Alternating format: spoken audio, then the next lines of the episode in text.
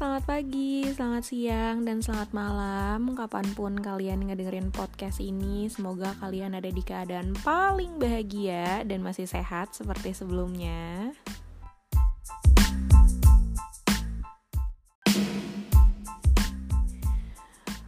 Welcome to this podcast episode ke-6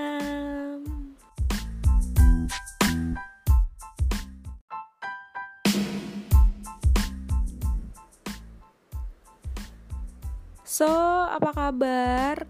Sebulan lebih ternyata aku nggak bikin podcast karena nggak tahu kenapa kayaknya moodnya tuh lagi berantakan banget jadi males aja gitu bikin podcast. So sorry.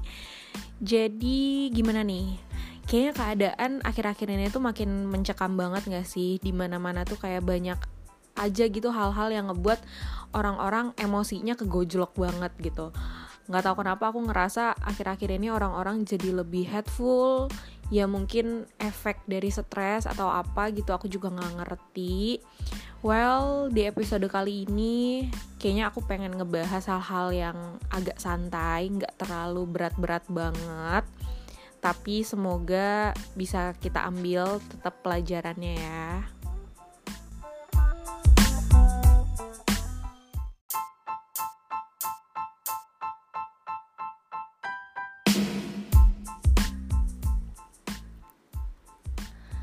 Kalian pernah gak sih ketemu sama orang yang kalau ngomong sama kalian atau menyampaikan sesuatu tuh kayaknya kedengerannya gak enak gitu di telinga?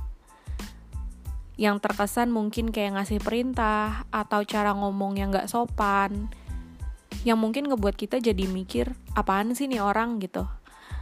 Kalau kita ketemu sama orang kayak gini di umur yang lebih muda atau let's say waktu kita masih remaja, mungkin hal kayak gini tuh bakal skip aja gitu kita ngerasa ini bukan hal yang terlalu penting tapi ketika kita ada di umur yang lebih dewasa dan mengharuskan kita juga untuk bersosialisasi dengan orang yang lebih dewasa mau gak mau cara kita berbicara cara kita menyampaikan sesuatu akan menjadi basic manner yang harus selalu kita tanemin dan kita gunain di kehidupan sehari-hari. Iya dong. Karena nggak bisa kita pungkirin, kalau semua orang akan ngelihat attitude dan etika kita, ya dari cara ngomong kita. Entah itu ketika ngobrol pada saat tatap muka secara langsung, ataupun bahasa kita secara tulisan. Sesimpel bilang tolong, terima kasih, dan maaf. Yes, Those three magic words will change everything. Kadang mungkin orang juga suka lupa gitu buat pakai dan nyelipin tiga kata ini di dalam dialognya setiap hari. Kelihatannya sih sepele banget ya. Tapi percaya atau enggak, ini tuh sebenarnya bisa mempengaruhi kehidupan bersosialisasi kita loh.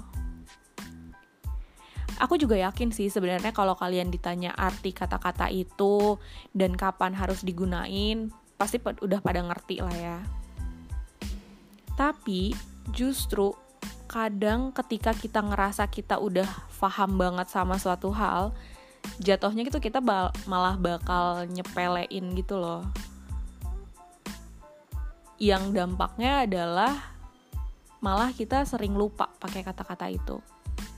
Mulai dari obrolan bareng teman, dan terus berjenjang sampai ketika kita ngobrol sama orang yang umurnya lebih tua dari kita.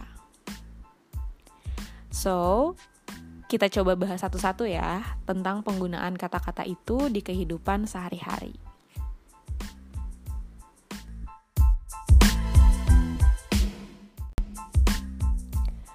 Oke, kata yang pertama adalah tolong.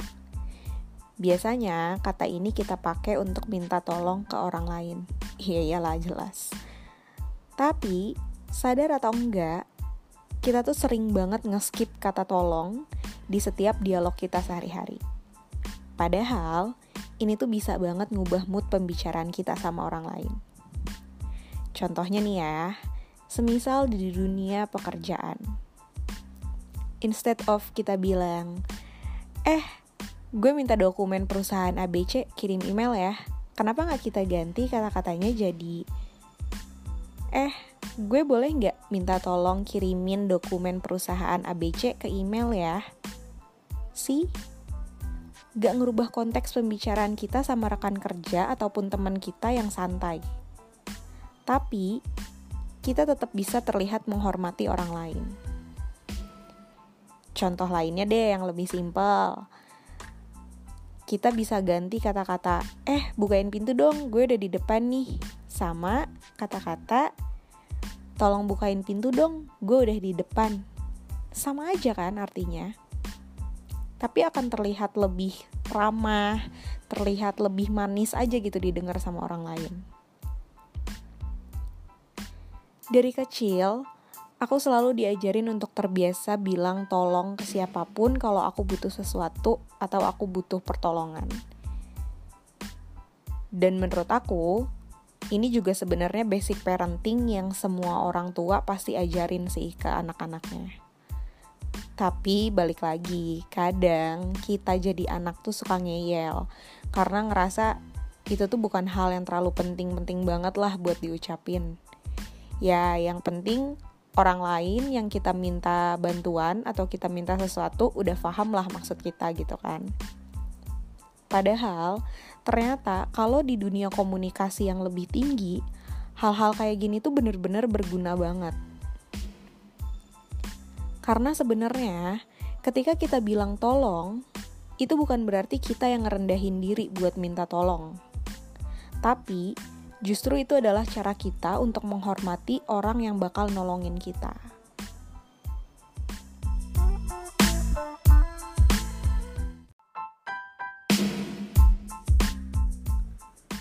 Next, lanjut ke kata yang kedua, yaitu terima kasih. Simple banget. Cuma tinggal nambahin kata makasih setiap kita habis meminta ataupun mendapatkan sesuatu dari orang lain. Kalau kita balikin ke contoh dialog sebelumnya, kira-kira bakal kayak gini jadinya.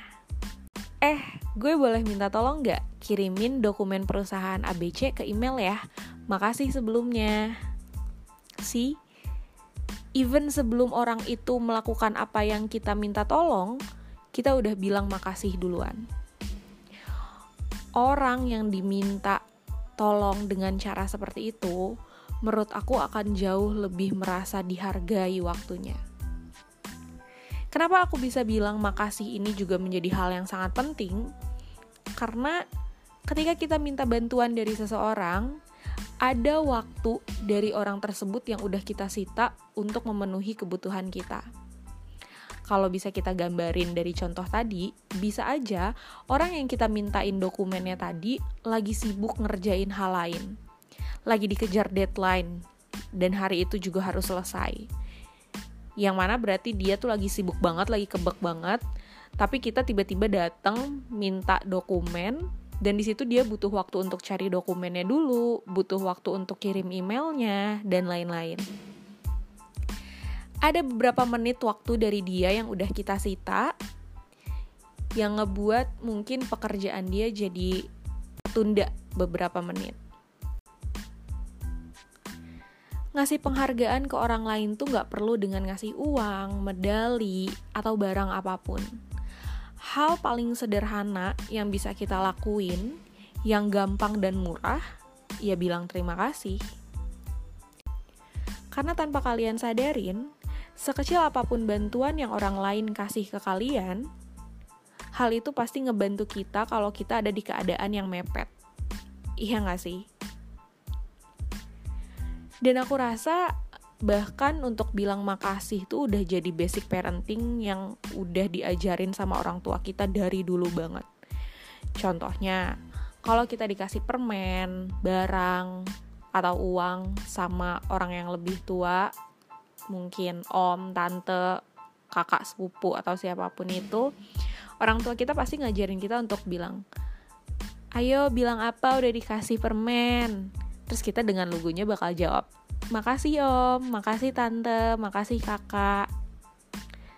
Sebenarnya tuh dari kecil kita udah sering gitu untuk mengaplikasikan ini di kehidupan. Tapi yang nggak tahu kenapa mungkin kita jadi lupa aja untuk mengaplikasikan ini di umur kita yang seharusnya lebih sering lagi untuk pakai kata-kata ini. ya sebenarnya ini waktu kita sih untuk mencoba lagi terbiasa dengan bilang makasih ke orang-orang yang udah memberikan waktunya, memberikan bantuan di kehidupan kita gitu loh.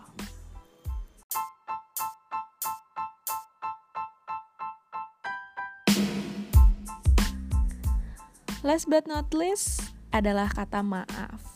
Menurut aku pribadi sih ya, kata ini tuh sebenarnya tricky banget ada beberapa orang yang terlalu gengsi buat bilang maaf karena mereka ngerasa mereka nggak salah dan nggak perlu bilang maaf. Tapi ada juga beberapa orang yang gampang banget buat bilang maaf, but never really mean it.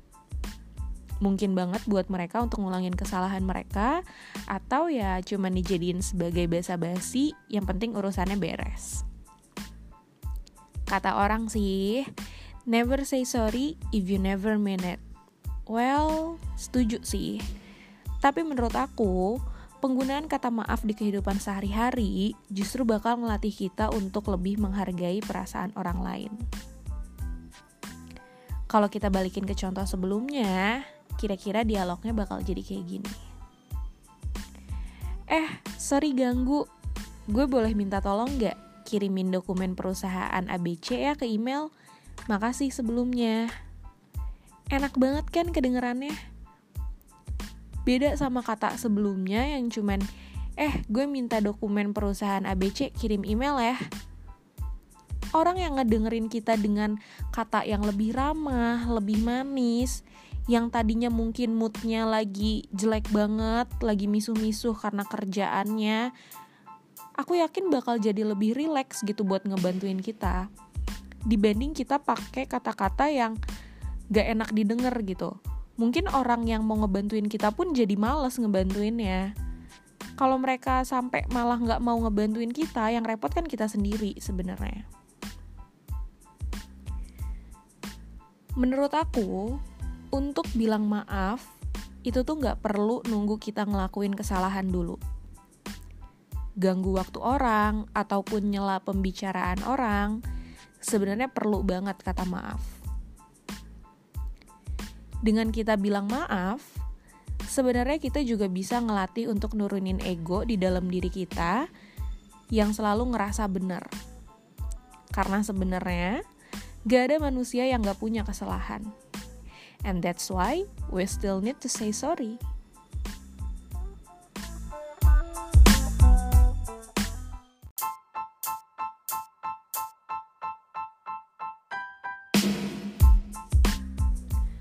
Nah, jadi dari contoh yang aku kasih tentang penggunaan magic words tadi, semoga bisa ngasih gambaran ke kalian ya tentang seberapa pentingnya pakai kata-kata itu ketika kita lagi ngobrol sama teman, pacar, selingkuhan, gebetan, gak deng, bercanda.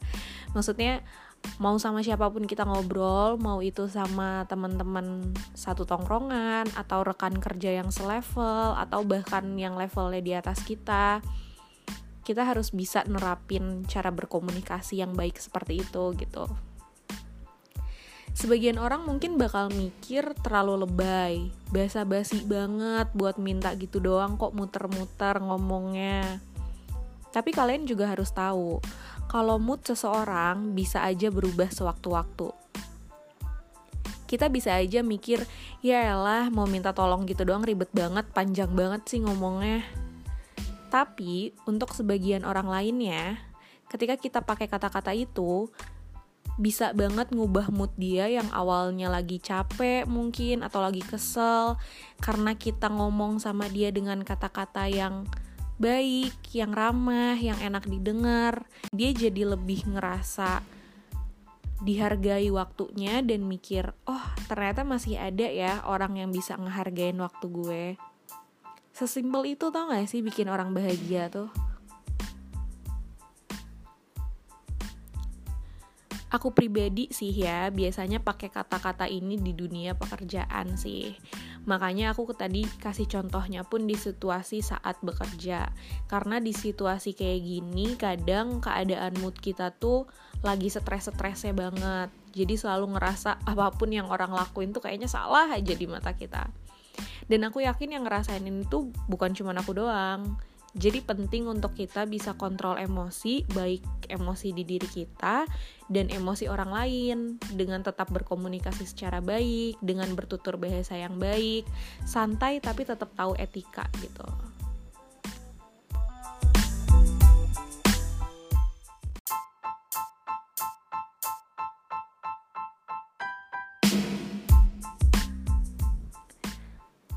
Terus, kalau kalian nanya, kira-kira pantas gak sih cara berkomunikasi tadi digunain di dunia pertemanan biasa gitu, di luar lingkungan pekerjaan? Let's say ketika lagi bercandaan atau ngobrol santai sama teman-teman pas lagi nongkrong.